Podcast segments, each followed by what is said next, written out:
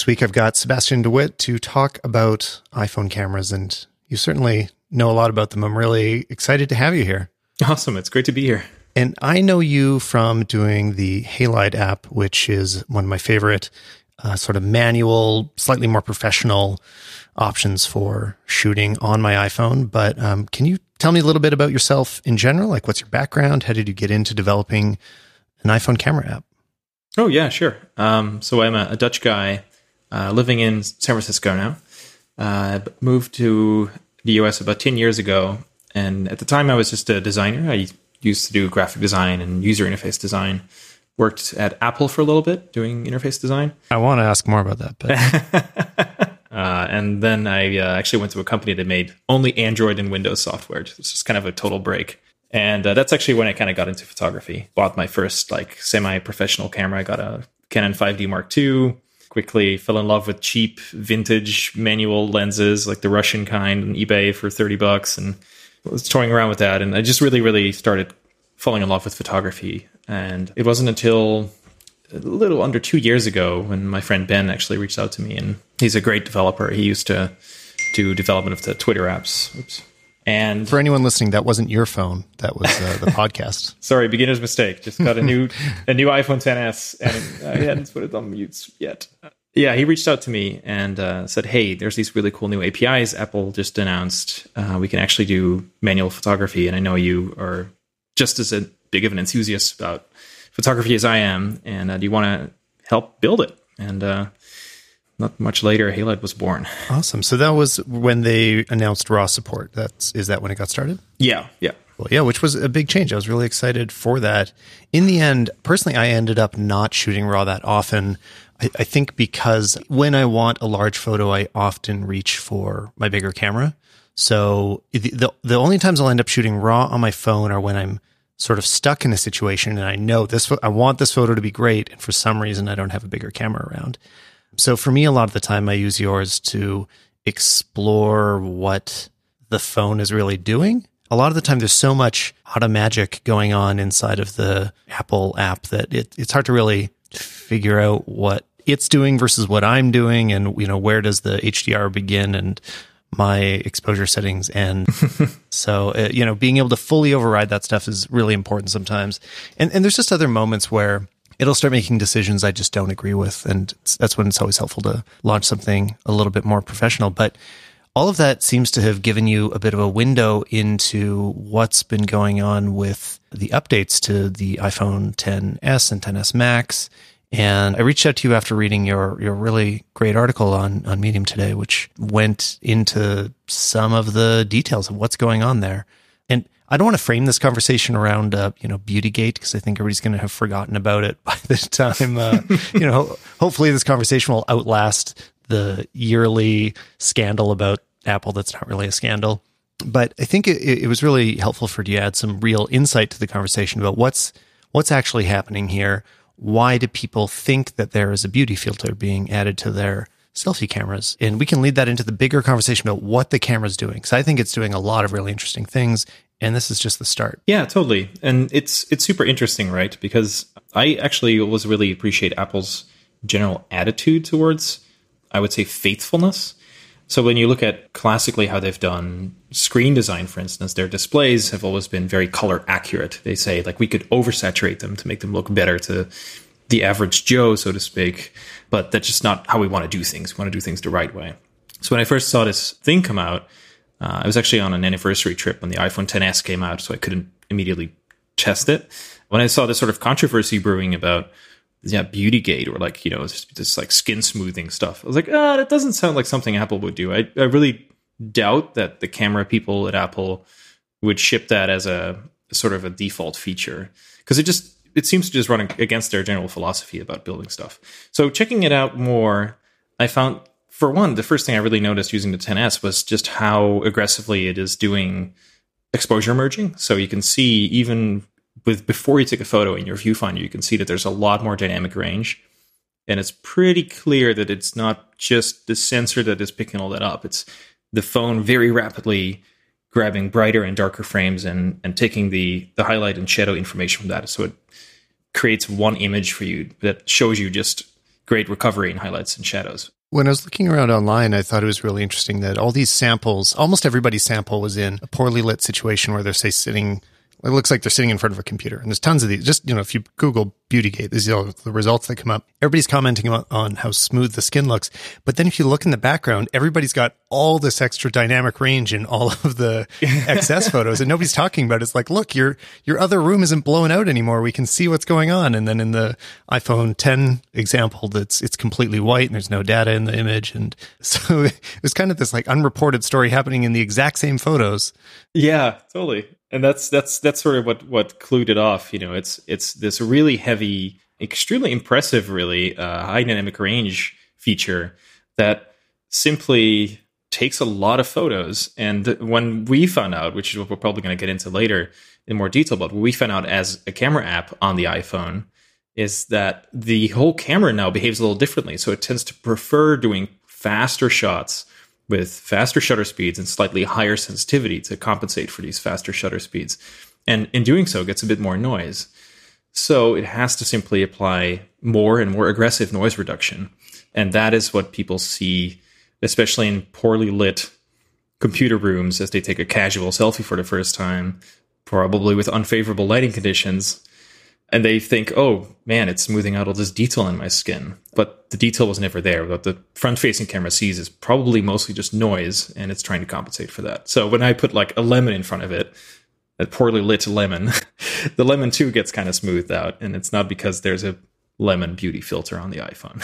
yeah. Yeah. I, I, saw a few people even talking about like in some relatively big Mac sites who you generally favorably speak of Apple were saying that looks like there's face detection happening. And when it sees a face, that's when it adds the smoothing. And like, that sounds really un Apple like. You know, I, yeah. I've had Samsung phones, I've had LG phones where there is, you know, real face smoothing and, and it, it's much more extreme than this. It does not look like this. It's, it's right, a very different right. effect it would be kind of a bad face smoothing if it was. And the funny thing is, and that's what kind of throws a lot of people off. There, there is facial detection going on. If you point, especially if you point the camera, the, the, the front facing camera at your face, hmm. you might even see the lighting change a little bit because when it does detect facial landmarks, it adjusts the white balance. It starts to try and optimize for better skin tones. So logically, people assumed, oh, that must be one and the same thing. It's seeing a face. My face now looks different. It's trying to color it so it looks realistic it's probably also applying a layer of virtual makeup to it. But mm-hmm. that's not really what's happening. What other effects come from this? So the first thing that I saw, and I should add, so um, I just did my YouTube video, kind of diving into my first test of the camera, but because of my travel schedule, I wasn't able to get a 10s on launch day. So I don't own one yet. I don't have one full time, and I was borrowing friends. So basically, I had one day of all day shooting, and all my opinions came from that sort of limited amount of time which is a, a little bit frustrating because I want to talk about this camera a lot. Um, but I, I, will be getting a phone hopefully next week. So I can't go out and do my own tests. And, and one thing I would have loved to see is in brighter lighting situations, what, what ends up happening when you, when you do this exact same test? Does it end up having an effect? The samples that you showed in your blog post were from Apple's own promotional photos and the outside, the outdoors photo had a lot more detail in the skin, and then the indoors photo, you could see really extreme noise removal, and the, the skin looked very, very soft and smooth. And so I'd love to just kind of sit in front of a bright light and gradually turn it up and see what effect that has as I as I go through it. Tilda, what's what's really fun to do too is if you check it out yourself, and it's for anyone who's like listening right now and has an iPhone 10s, if you just point it at your face and find a direct source of light and get that angle so it highlights the sort of texture differences in your skin might much like you know you kind of dramatically light a landscape so at a very mm-hmm. very direct angle you'll see that there's no sort of reduction of detail but the side that is in the shed, shadow gets the most sort of smooth treatment so you can kind of see the noise reduction as it starts to affect your face. It's really interesting. Well, and so with all this, I mean, I do think that Apple had absolutely the right intentions here. I think they want to make the best camera they possibly can. But I do have an impression that this creates a much less contrasty photo, like a much flatter photo, which in a way is almost, it, hints towards more of like a, a raw image almost something like how you would shoot in log for video. You would reduce the contrast when you're capturing and add it back in when you're editing. And then you've preserved all this additional detail. So when I just take my first glance at most iPhone 10s photos, and this is front facing and uh, rear facing, both cameras, there's a, a lot more lifted detail in the blacks. It's not as black. The shadows aren't as deep and this lets you see into them a lot. But to have what I think most people have uh, to reach an expected level of contrast, you kind of need to add it back in now. Otherwise it retains that slightly flatter look.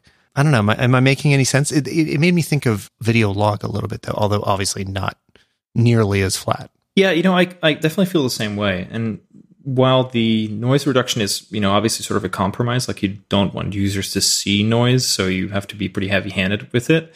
Uh, I think the sort of HDR erring on the side of a flatter image is also kind of the compromise they, they reached.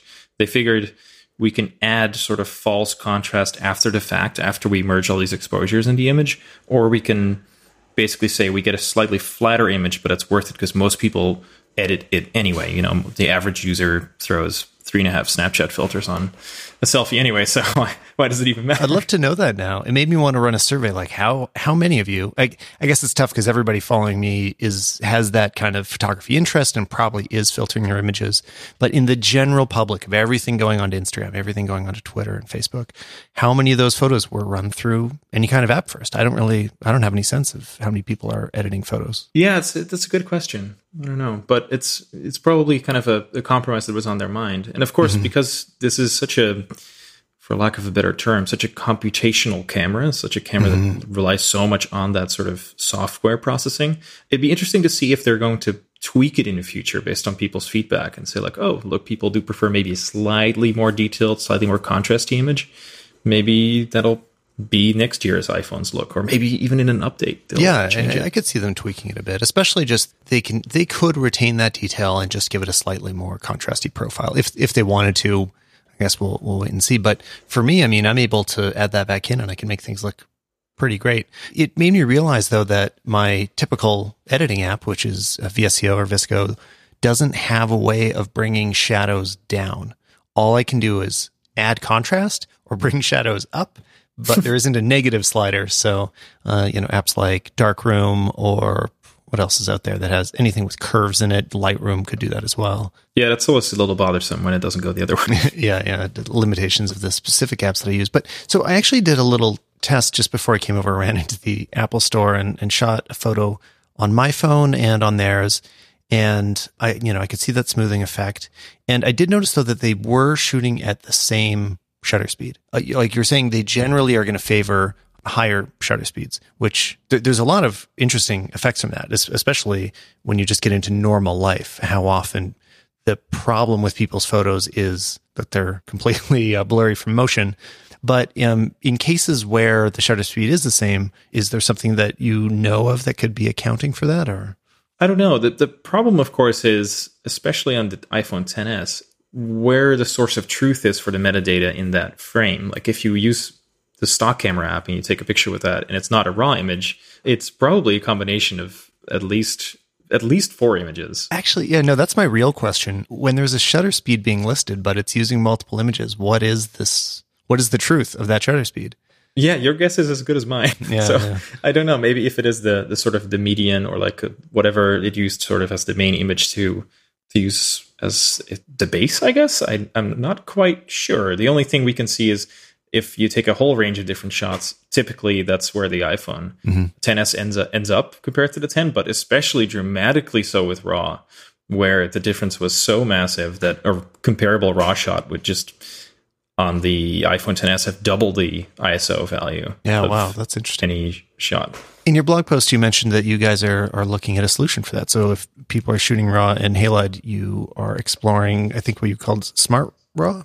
Yeah, yeah. So since Apple is calling their HDR feature uh, Smart HDR, we decided to see if we could get anything good out of the 10s RAW wise. Because honestly, the way we shipped, uh, we obviously didn't have advanced access to the hardware um, we were incredibly astonished to find that raw photos did not look good. They came out really, really bad compared to the iPhone 10. Mm-hmm. The iPhone 10 has really good raw files. The the grain is minimally reduced, like unlike you know digital cameras, which have some noise reduction baked into the RAWs themselves. You get basically what the sensor sees on the iPhone, but it's still very, very nice.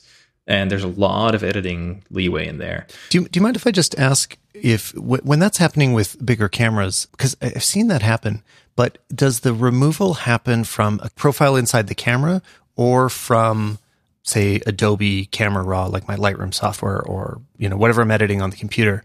Is it using camera noise reduction or soft or third party software noise reduction? No, that's that's the camera in that case. So okay. that's the, that was the notorious problem with the several of the A7 series for astrophotography. This quote unquote star eater problem right. would be that the the signal processor itself, which translates the sensor data into the raw, was eating stars because it had a fairly aggressive noise so dramatic. yeah, it sounds like the plot out of a Star Wars movie, but it was just uh, a just an imaging problem where it detected little points in you know the black sky, which were the stars you wanted to photograph, but then removed them as noise. Okay, and that is definitely not happening on iPhones. They are very noisy, right? Especially at higher ISO levels. And 10s files were so noisy uh, that they were just not really usable. And so we had to look at what could we do? Can we build a sort of set of heuristics to properly expose them? Because if we went manual with any camera app, say our own or other people's camera apps, and dialed in the settings ourselves, we got some pretty good results. So we knew it was possible. We just didn't know how yet. But you, uh, you you may have landed on a solution. It's as of this recording, I think you it, it hasn't shipped yet. But yes, we're we're going to ship it at the end of the week uh, because today we decided to just get a lot of photographers on board to make sure that every possible setting is covered. You never know if there's some quirky lighting or mm. a scene that is going to be much much much worse, and we want to make sure that we have it tested at least adequately before we put it in people's hands because yeah that's it's just a really big thing to do uh, it's kind of crazy working on an app where if you make a mistake people can permanently lose what they feel like are really important memories of their lives. Right yeah no well it's, it's an exciting challenge but i can see how it'd be a big one. But the results that you showed in, in the blog post look like it's it's really promising. There was definitely much more visible detail um, uh, you know just kind of more perceived sharpness more you know and and what levels of that are just coming from the sensor or is there anything that you guys are doing to preserve that detail or increase the detail? Um, a little bit of a little bit of both i think but I, I have to say like the the thing i was most excited about when they announced the new iphone was not all the software stuff but when it said like it has a bigger sensor i was like oh wow i'm, I'm there i want to see what it looks like i'm yeah. someone who shoots exclusively well you know real stupid snapshots of where my car was parked, maybe not, but all the real photography I do on my iPhone is in RAW. Mm. And I really want to see like, hey, maybe there's more detail on this. Maybe it'll make a significant difference. And it was really, really cool to see finally once we got past the terrible RAW file problem that there is just a very significant difference and it looks so, so, so good.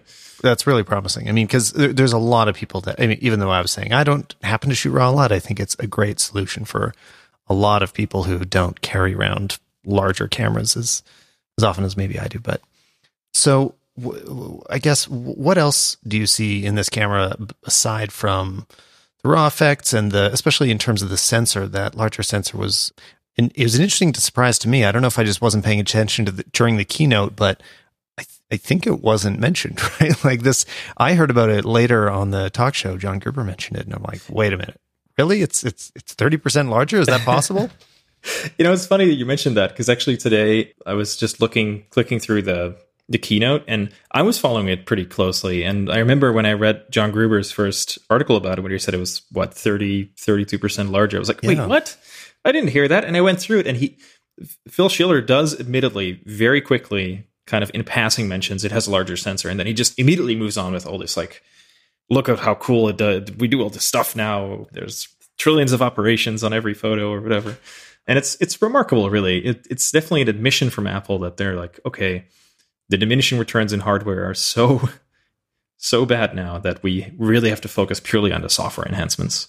And even though the sensor is significantly larger and the lens is better and it's wider and there's all this other cool tech in it, this is really where the battleground is. Mm-hmm. And talk uh, about burying the lead, but yeah, no, absolutely it, I found the sensor to be remarkable. It's really, really quite a great improvement. It's great in low light. There's in the article I posted, I went to a First Aid Kit show. They're a great, like I think Swedish folk band, mm-hmm. and I was amazed to see just how good it was at shooting stuff in low light. And of course, some of that goes into this stock camera app where it it applies noise reduction. You get really nice, sharp low light shots. But in RAW, it's really cool to see just how much detail you can get out of it, where previous iPhones just couldn't. Yeah, those were your examples that showed the most detail improvement to me, like really a, hu- a huge jump. I mean, just night and day, how much you could see because of the, I don't know. I guess you tell me why, because of, but, uh, you know, seems like less noise reduction, less just emphasizing the detail, but still didn't feel too, too noisy. It was really, really quite nice.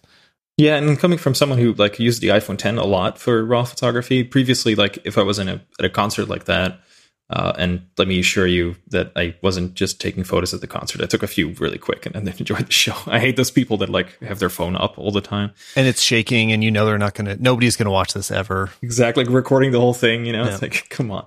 No, I just took a few quick snaps. But uh, if I were there with my iPhone 10, I wouldn't even bother. Like it's usually the RAW is just not really usable and the shots are just not great.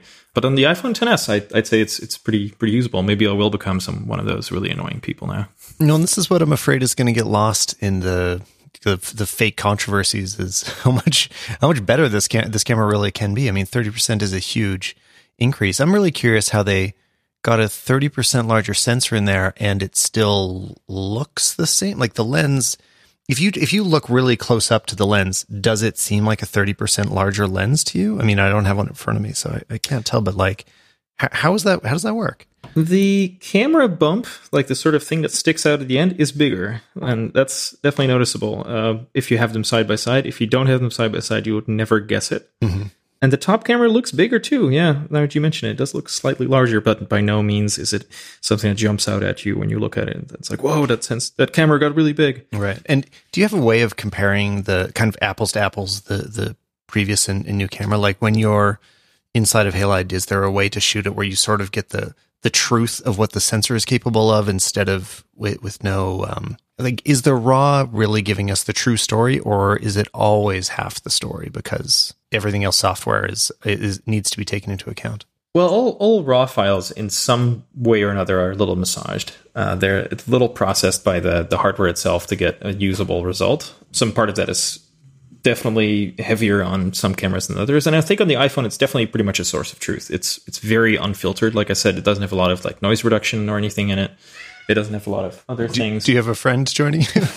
I'm sorry, my cat. Oh, that's okay. It's adorable. So I'd say it's it's it's a pretty good way of like looking at what it's capable of. You definitely don't get too much filtering if that's what you right. mean. Well, so what does this mean for the telephoto lens and and sensor uh, on the iPhone 10s? Do you know if there's been a change to that sensor as well? Is it also 30% larger or is it just the software changes that are being applied to that one? Well, we can definitely tell that there's a slight change. Um, we were lucky enough; we we shipped so we shipped an update for the new iPhones before the iPhones hit, and we have a few people that have advanced access to the new iPhones. In the in the update, there was a feature called Technical Readout, mm. uh, which lets you kind of see a screen that that lists the technical specifics of the cameras on board of your iPhone. Mm. It seems like the ISO range of the telephoto camera changed a little bit. I think it is a tweaked sensor slightly, which makes sense if they want to pair it so accurately to the wide angle sensor. They probably have to make a few changes. But it's fairly minimal, and in testing it in RAW, it doesn't seem like the changes are very big. Right. The changes are very significant if you compare it to the uh, iPhone 10 telephoto in the stock camera app, where it does not get the benefit of all the computational photography backing from all the new hardware. Right. Is the same type of computation being applied to both? I, mean, I don't know if you know this, but is it running through the same process on both the front and rear facing camera? Because obviously we're getting the extra dynamic range. It is taking more photos, but is it, does it seem to be doing basically the same thing? Like, I don't know how, how much of improvement did we see on, on both of them? Did they both make a big, as big of a jump? Yeah, definitely. When it comes to, for instance, like high dynamic range and such, you you get the same really dramatic improvements on the telephoto as well, which is really cool. This this was a really big issue back when the first two camera iPhone launched, like on the iPhone 7 Plus. They were not that well balanced in terms of white balance. So mm. when you zoomed in or had a video that kind of went from one lens to the other, you saw a visible pop right. where the white balance suddenly changed to prevent that, they've since like paired them really well, the sensors, and tuned them. I believe at some point in one of the videos they mentioned in the factory, they even bin them so they all like match each other's profile and and sort of characteristics. Right, similar to what they're doing with the the OLED screens, that there's more custom calibration happening with every single model that ships. Yeah, and and that definitely shows. And then what they've done with the telephoto in this one as well is they you, they basically put it through the exact same imaging pipeline that uses the neural engine, and that way you just get the same level of dynamic range, and so you don't get that jarring sort of shift in dynamic range as soon as you go into the telephoto. Right. Yeah, that's cool. What What about um video? Did you? That's one thing I uh, regrettably didn't test properly at all. I only looked at the stabilization of the self-facing camera, which was really impressive. I I was I didn't expect it to be as strong as it was. Um, it added some visible artifacting, like I could see that it was happening. But when I was walking, it really took away the shaky cam feel. Totally impressed me. But I I also heard John Gruber mentioning that the same HDR merging of frames is, is happening live with video as well. Yeah, in fact, that was something which kind of bothered us, and we tried to look for a solution for with our camera app because we we just take stills. We're just a still camera. Right. But if you're trying to expose your raw shot, and your viewfinder is basically this hyper HDR mode thing, then that's kind of problematic because a lot of people don't realize this. But it's not just your stills and not just your videos. It is every viewfinder, every camera feed. Any, anytime you open and look at the camera, Hmm. it is already doing that smart HDR stuff. Right, it's right. already merging exposures. Okay, I can imagine that.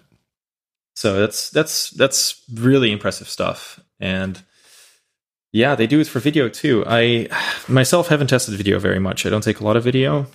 But yeah, like I said, the only time I really came across it in a way that was really significant was in our viewfinder. That actually brings something interesting to mind. Did you run into the situation at all where I had one or two examples where it would kind of go HDR crazy? It would really push everything in, into the middle. It would bring the shadows all the way up and the highlights all the way down. And it was something I'd encountered before with the Google Pixel 2 as well. And it's it's it's rare. It only happened really strongly once while I was testing. I don't know. Am, am I the only one? Is this something to worry about? No, I definitely agree. And it's also something where I'm not entirely happy with all the look of every photo that comes out of the 10S, which sometimes just looks a little, yeah, overly HDR'd, so Yeah. to speak. It's just it's a tricky one, right? It's it's really that thing where you build a computer model to to improve photos, and it's just it's almost like there's a little you know gnome in your in your phone now that's trying to say like, hey, look, I made you an HDR, and like most of the time the gnome is amazing, but sometimes it's it- you know you don't want to crush his soul, but you have to tell him like it was good effort, but this is really not what I was looking for. I'm glad that you called it a gnome and not a paperclip. Well, we have to see what's if Microsoft will come with a Surface Phone, and then maybe Yeah. they can bring back. One thing that is kind of interesting too is that the front facing and rear facing cameras end up with such different results, like that people didn't end up finding the skin smoothing to be an issue or, or nobody complained about it on the wait, which is front rear on the rear on the rear camera. Um, yeah, but to me, like it had a lot of the similar look to it of being a little bit flatter. You know, the the blacks were lifted. The even the contrast of the colors was a little less defined. So, so this is actually one way to make everybody's skin look better. Just when you're editing, is that the difference between like magenta parts of skin and green parts of skin is a lot of what makes skin look unhealthy or like blemishy. And so if you bring those together to be more of a similar color, like more in towards either the orange or the the skin range of, of the subject that you're shooting, it it takes out those blemishes. And that's part of what's happening here too. It's not I mean, I think it is that it's not only the bright and dark contrast that's being removed or uh, you know, you were talking about the um localized I already forget the word. Lo- local contrast. Yeah, Yeah. basically like sharpness. Yeah, it's not only that, but it's also there's a little less color contrast as well. Anyway, I, I am seeing that in both cameras, but interestingly, people aren't complaining about it on the rear facing camera. I think maybe because the overall image is sharper enough, like the sensor is enough larger that it kind of compensates for it.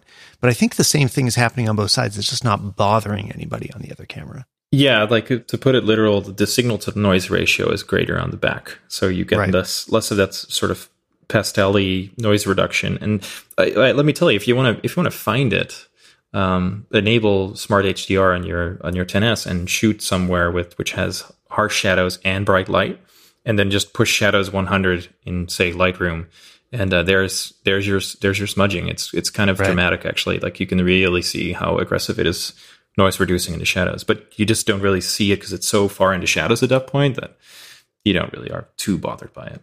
If I am shooting raw with your camera, am I going to need to do any noise removal after, or is it going to come out uh, more or less safe? Um, or is there even a way to do noise removal on the phone? I, I haven't seen any apps that do that. Yeah, I, I, as I said, I'm someone who personally doesn't do noise removal. I kind of enjoy the grain, but mm-hmm. I think there are a few apps that do it. I think Lightroom might. I know Darkroom doesn't. It's kind of my go-to um, go-to app. Uh, Lightroom on the desktop does a pretty good job, especially because the iPhone 10s noise is a bit more chroma noise, so it has a bit more color noise in it, and it does a pretty pretty good job at getting rid of that if you're looking to filter yeah, out. I wouldn't be surprised if Lightroom did because they are, you know, they're trying to reach parity with the desktop app. Um, you know, they're trying to make sure every fe- feature is in there. So uh, whether or not they got there yet, uh, you know, I'm sure it will be soon. Yeah. Um, what do you, what do you shoot with for your regular camera? Like, tell me a little bit about your your t- normal life photography too. I really like my Sony A7R2. It's really beat up at this point, and I'm I'm happy with the images, but not of the experience of using it. Oh it's yes, like, I can I can relate. I had the same camera and sold it recently. yeah, so. you probably don't miss the menu experience or the shooting experience very oh, much, but God, no. Yeah, um, and and I've um, I really got started with Canons and like manual focus lenses, and that kind of led me into rangefinders. And so uh, a couple years ago, I bought a digital Leica Leica M, and that's really my most beloved digital camera. If I if Great I take choice. one, I I love it. I love the hell out of it. I, I really feel like Leica's been hitting a stride lately. They had a few kind of misses, but I think you kind of came in at a good point too. Uh, just the last few years, things have really gotten to to a sweet spot. And now all of a sudden, Leica lenses are the new standard for so many brands. So uh, you know you're you're gonna have plenty of options for um, for not as expensive lenses if you if you don't want to go down the Leica route. You can actually see a few touches of, of Leica inspiration in in our camera app. We we tried to make it so it's um, as sort of tactile as a real camera, so it, it matches some of this the gestural interactions you see on a on a regular camera. So, for instance, exposure. You know, there's typically a dial on top of a camera that you can move up and down.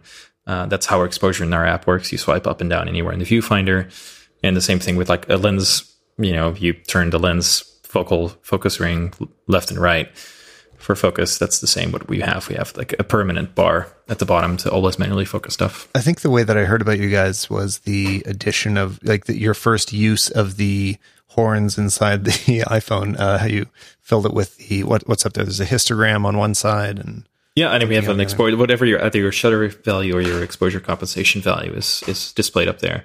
And yeah, yeah. Uh, we even use um, my friend Yelmar. He uh, we commissioned him to do a custom typeface that looks a lot like what those beautiful old manual focus lenses have, uh, carved in the barrel. You know these sort of fonts they have as typography on the lens itself to kind of get that same feel and look in there. Ever since there is an app store released for the iPhone iOS is where a lot of the developer attention has started to focus in the whole Apple universe. We're all told about different apps you should download. We started living on our phones a lot more. But you know what? I still get all my real work done on a Mac. Setapp is a service where you can subscribe to dozens of the best independent apps from all across the Mac development ecosystem. For a few bucks a month, you have access to some of the most high quality Mac applications that are out there. And these are things that I've already been using for years. ChronoSync is the backbone of my whole backup software solution. It's how I keep all of my hard drives in sync, and I've been using it forever. I had already purchased it before I found Setapp.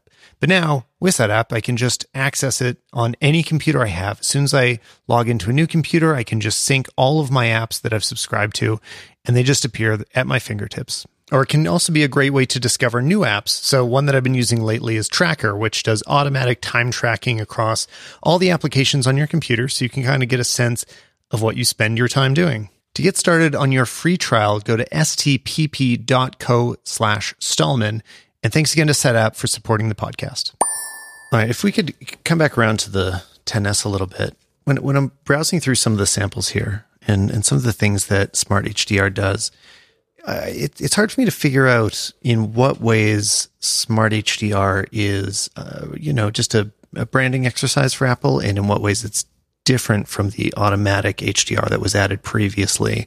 Um, you know, I, I think some huge improvements were already made to automatic HDR. Is this really? Are we in a new era of HDR? Is it? Is it? Compl- do you think this was a rewrite? Do you think it's a whole new world? Like, how much has it really changed? Well, it's what's interesting to see coming from being a camera developer. We never got HDR. Um, for one, that's something Apple was kept in their app as a proprietary thing. So we, even if you made a camera app, you wanted to have HDR, you had to build it yourself. Uh, so we get to see pretty closely what's different and what's new. And if you look at the way you turn off HDR on the new iPhones, you can see that it, it's several steps, so to speak. So if you turn off Smart HDR, you'll notice you still get the really HDRE viewfinder and really wide dynamic range when you take photos. It just seems that it loses maybe two to four frames per shot of over and under exposure. So you get a little bit less, I would say, the mode that you disable with that little check mark is at all costs prevent highlight clipping and shadow clipping at all right, right. costs. Uh, that little bit goes away, but you still get a lot of exposure merging and a lot of HDR stuff. And then there's a new HDR switch, but if you turn that thing off in your camera app, and if you disable that, then all the HDR is off. So you have to sort of pull one lever and then the other lever to go back to what iPhones were before I would say like maybe the iPhone 6 used to be, iPhone 6, iPhone 7. Well, it's always something I've struggled to figure out what's going on and then figure out what I should do with it because sometimes I would point my camera at a subject and I would have a full frame DSLR beside me. And I'd take the photo on, on each one and, and looking at the iPhone, sometimes there's more dynamic range just when I'm looking at the frame, even before I've taken the photo, because um, I'm not sure what's happening in the new ones, but in the older phones, it wouldn't apply the, you know, quote unquote HDR until after you took the photo. You'd usually take the image and then see a bunch of new highlight details suddenly appear. Yeah. But even before that happens, just looking through the live viewfinder, I would see, you know, two or three more stops available than what I was getting by default out of a 5D. Um, and that's, you know, before raw processing. I, I know I can recover a lot of that detail from a full frame raw image, but just in the moment while I'm taking the photo, I could see so much more coming through. So uh, I guess that is kind of that other level of HDR that you're talking about. There's sort of steps or phases as the camera applies more. I don't know. I've always struggled to understand what it's what it's doing there. Yeah, previously it was pretty faithful to the viewfinder. So the HDR would, would apply on top of what you were seeing in the viewfinder, like you mentioned, and you saw this really well in live photos, right? Because live photos never got the HDR, so the live photo would show this blown out sky, and then the moment you reached your final frame, where HDR was applied, suddenly the sky would get all its detail filled in. Right. Do you? Does it have it now? Do you know? Uh, I think so. Yes, uh, because it basically it never turns off. Wow. Uh, it's possible that's, that it gets a little bit less. Cool. yeah, it's very very impressive. Yeah, these are like the subtleties that people are gonna miss at first. Because even in my time, like I, I wasn't noticing these things as I was using the camera but it's going to be one of those things that once you go back to an older iPhone, all of a sudden it'll be like, wait a minute, where did this go? You know, I really noticed it when I was doing self facing video because, um, previously there was no HDR, right? Was, you're just getting straight off the sensor. And when I compared those two shots, uh, I could just see a, a, world of difference. Like it looked like a completely, I mean, it is a different camera, but it looked like a completely different camera in, in a good way. So I think a lot of the stuff we're going to it, it's hard to notice it right away, but the fact that it's live showing all of these things so much better is it's really really interesting. Yeah, and it's it's some very impressive engineering. Um, not just you know just throwing new silicon at it, where they have a, a whole neural engine backing it now. But if you look at the way you have to balance exposure as it's moving around, so if you're moving in from inside to outside or just moving your camera around, that HDR being applied without it looking super weird or jumping around or blinking or anything, it's really, really impressive. And you will never find a break in it. It always looks smooth. It's really, really quite quite well done. Yeah, I'm blown away by it. Um, can you explain to a dummy like me what the neural engine means? Really, uh, you know, I've I have a very vague, probably wrong sense of it, but I know that Apple told us it was a lot faster than the iPhone 10s. Um, what does it really mean? Um, so a neural engine previously was used especially for things like the um, the portrait effect. And the reason the portrait effect is so tricky is not just because it's computationally difficult. You've got two images and you have to compare them to kind of see what's close or far away from the camera. You want to kind of train a computer to, to know what it's looking at. So in the case of a person, you want to train a computer to say, hey, these are hairs, and hairs have these little micro details. So you want to look for those and make sure you don't cut them all off, because otherwise it'll look really strange. Or these are eyeglasses, and make sure the eyeglasses are part of the person as well. Um, they improved that significantly in this, and that type of work is very menial. It's a lot of like really tiny tasks they have to do in parallel very quickly. So a special chip to do that um, basically immediately improves stuff like that, and optimizing for stuff you see in the frame. So, for instance, an example we had of someone, you know, uh, pulling up the selfie camera and uh, it's seeing a face and optimizing for that uh, they do that with this sort of neural engine, which can rapidly look at images thousands of times a second, see what it's looking at, and then apply the right sort of adjustments to it to make sure the image comes out really well. Well, and that's something. I, I mean, if I can go back a step dumber, I was going to ask about is if the neural engine is dedicated hardware, or is it referring to the way that a certain piece of existing hardware is used? You know, no, the, there's there really is a big, big hunking extra chip on there. So you basically have the CPU, like we always had, sort of brain, the, the calculator of the of the, the the iPhone itself, the GPU, which does all the graphics, and now there's a big third chip on there, the neural engine, and that does all the heavy lifting. Effectively, it's accelerating uh, mach- also machine learning stuff. I mean, I think that. Uh, yep. T- that all taps in there, and yep how does that apply to to desktops then? Like there isn't a neural engine inside my brand new MacBook Pro. Um, why not? And will that ever happen?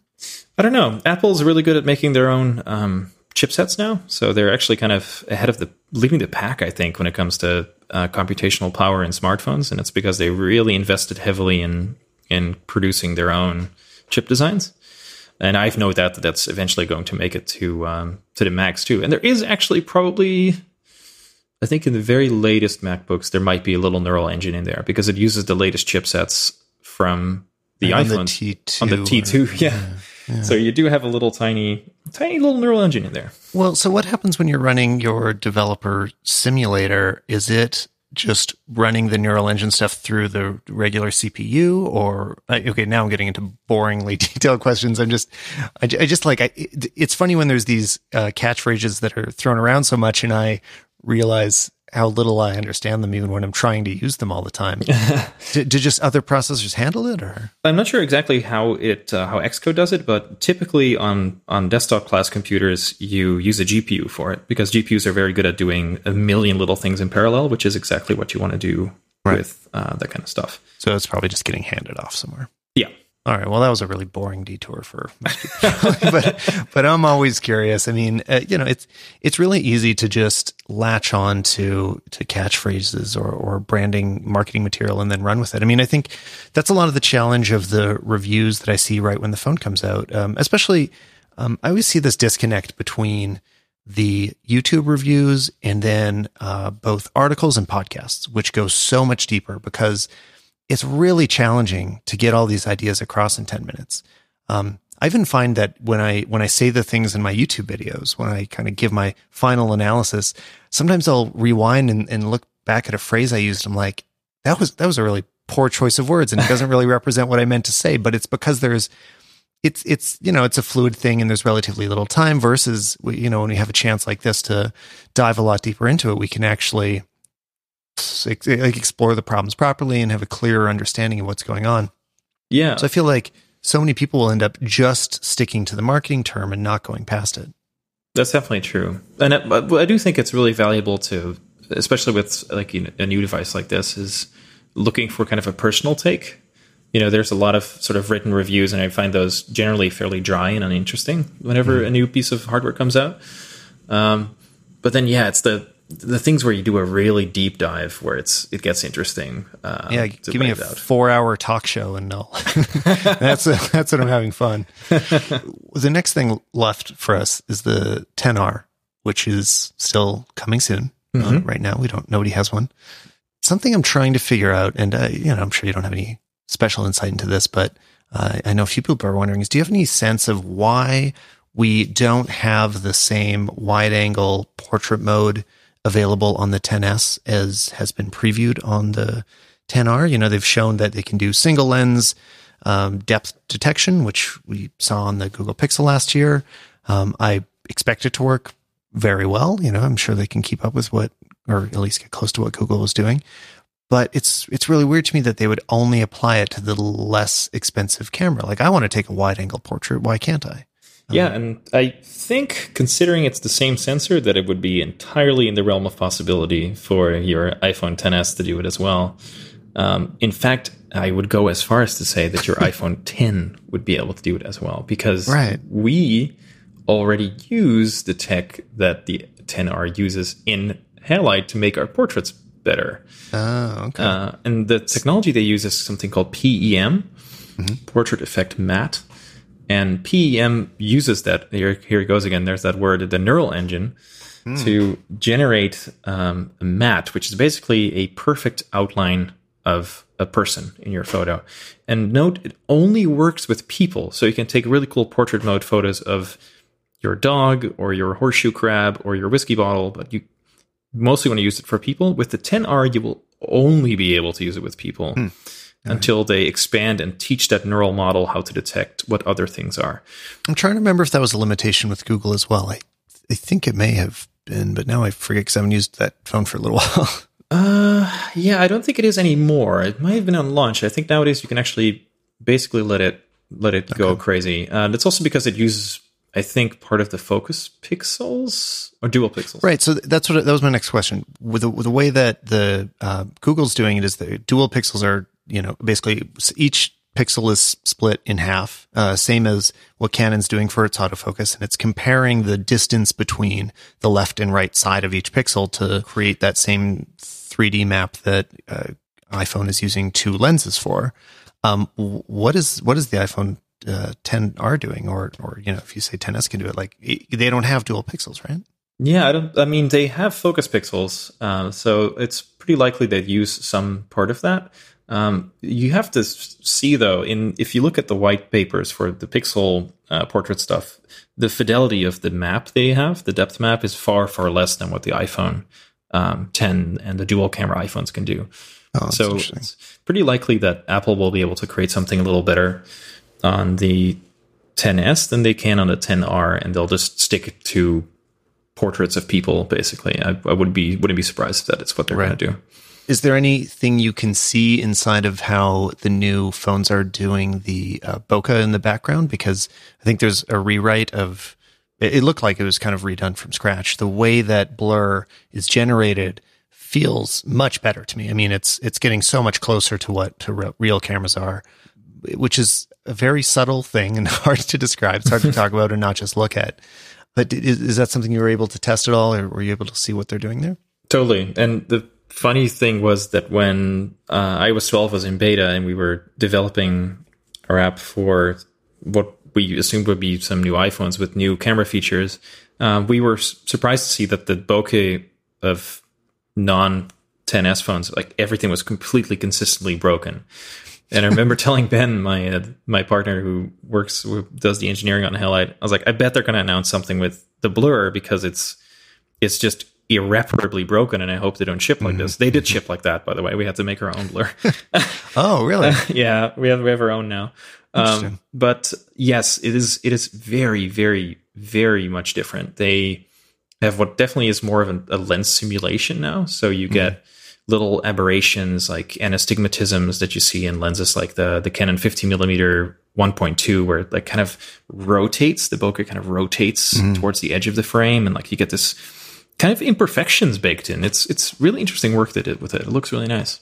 Do you uh, shop around for different bokeh looks? Like now that you guys are designing your own, have you been like what's kind of the process of figuring out what your bokeh should look like? Because it's something that I always just I like it or I don't like it, but I don't analyze my lenses very much. how on earth does that work? Yeah, it's a lot of analysis, and honestly, a lot of it came down to just feasibility and implementation. Because there's, mm-hmm. um, we have a crazy graph up on our Twitter of like what it looks like um, in terms Oh, of like the amount of operations, and it is pretty insane. And you can you can toast an egg on an iPhone while it's doing all that. So kind of keeping keeping that in check with it looking good was the biggest concern. Apple is just has the luxury of having some of the most brilliant people working on it while getting unparalleled access to the hardware, so they can do it without grilling your phone. But you have to s- note that even with all that on launch, they don't have the live adjustment of the depth of field yet. You can do it after the fact, but Right. there's now the first beta of iOS 12.1 just hit, and that has the live adjustment, so they couldn't even get it done in time. Well, that, I gotta say that was the one feature that you know they spent a lot of time talking about it, and it was the thing I was least excited about. Can, I, there's all these other things we just talked about that they skimmed over, and I could talk about for an hour.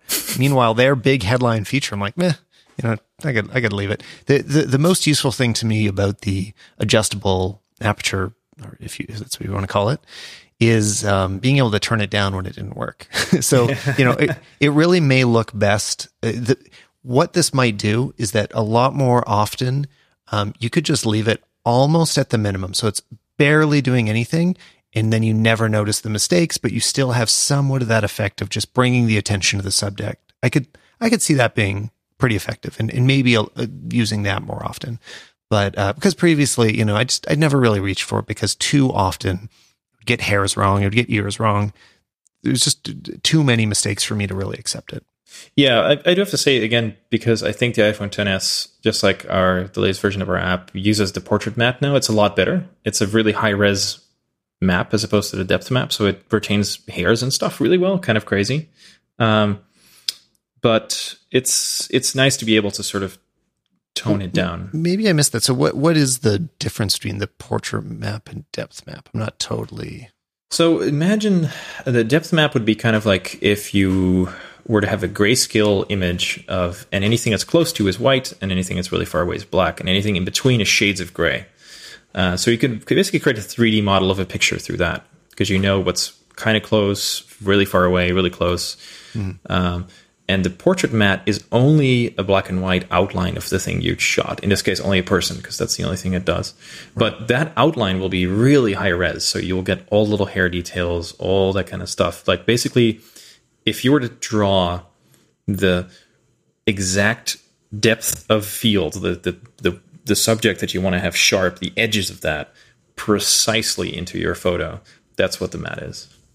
got it. Cool. So the hairs are remarkable in that. Like we we were really surprised to find that it can it picks out actual individual hairs and keeps them sharp. It's really wild. Oh, it sounds great. I got. I mean, I can't wait to get my phone and do and do some more significant testing with this stuff because You can you can use it on your iPhone 10 with um, the latest version of Halide as well. Oh, So well, then that's what I'm going to do. Yeah. Um, so, yeah, I mean, anybody listening that hasn't downloaded Halide already, you should go do it now. And to spell that, it's H A L I D E. Um, you know, I think I switch back and forth between pronouncing halide and halide. Is there is there a definitive correct one, or do you just go with what feels right? There is a definitive correct one because Wikipedia told me that it's halide because it's a halogen, uh, but I say Ah. halide all the time. And then there's also people who say halide or halide. Uh, oh, no, it's- that sounds wrong. it's all it's all fine. I mean, uh, my my partner Ben reminded me that nobody pronounces Porsche right, so as a brand, we shouldn't be too concerned. Uh, that's that's fair. Um, no, but you guys have been doing good things, and uh, I know that everybody that uses the app has enjoyed it. And again, thanks for your work in furthering all of our understanding of how an iPhone works. thanks, Sebastiaan.